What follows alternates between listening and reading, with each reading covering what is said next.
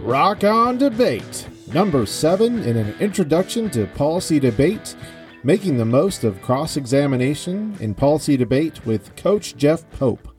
Hi, debaters. Welcome to Rock on Debate, a one clap speech and debate podcast, your source for quick tips, hacks, resources, and rock and support to help inspire and assist debaters. I'm Lyle Wiley, your host.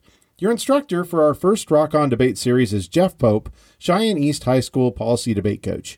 If you've missed the first episodes of Jeff's introduction to policy, make sure to give them a listen as soon as you can if you want to learn more about policy debate.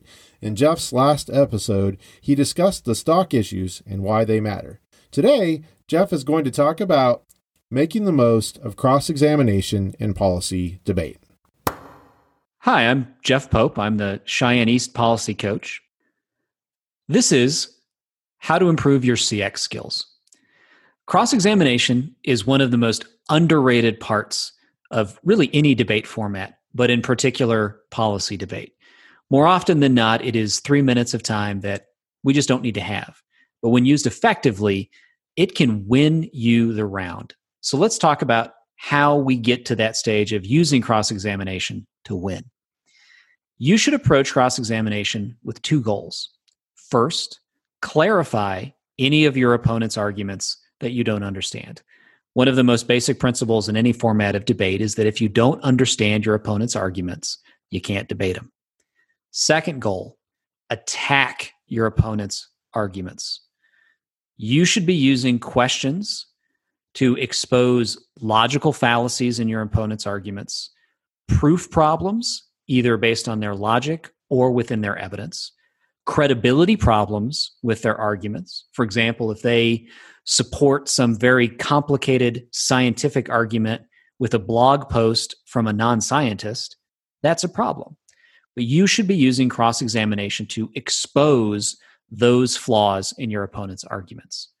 So, how do you do those? You should use one of two questioning methods. The first is what I refer to as the open ended questioning method. Those are who, what, where, why, when questions.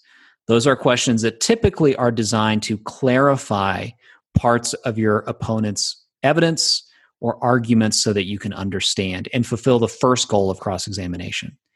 The second questioning technique is called the leading question technique. This is best used to attack your opponent's arguments. Leading questions are questions where you make a statement and ask your opponent to agree or disagree with it. It is a way that you can ask a question and argue all at the same time. So, to give you an example, a leading question might sound something like this Your piece of Smith evidence doesn't assume the current state of the United States economy, correct? And then your opponent has to answer yes or no. The value of this question in attacking your opponent's argument is that a response from your opponent, either yes or no, really doesn't matter. It's all about the statement that you are asking your opponent to agree with because that's something your judge is going to pay attention to. So if you use those two techniques, you will maximize those two goals and be much more successful in cross examination. Thanks so much to Jeff for the excellent cross examination helps. Look for episode 8 in Jeff's policy series, The Affirmative Case The Basics, next. If you have an idea or a request for Rock On Debate, shoot me an email at lylewiley at gmail.com or reach out on the One Clap Speech and Debate podcast website or social media, linked in the show notes. Check out our Patreon page, linked in the show notes as well, if you'd like to support One Clap Speech and Debate and partner with me on this journey. Be sure to rate, subscribe, and review the One Clap podcast. Watch for new episodes of One Clap, Rock On Debate, Coach Connection, and Speech Love. Thank you so much for listening, and debaters, don't stop rocking. One Clap Podcast.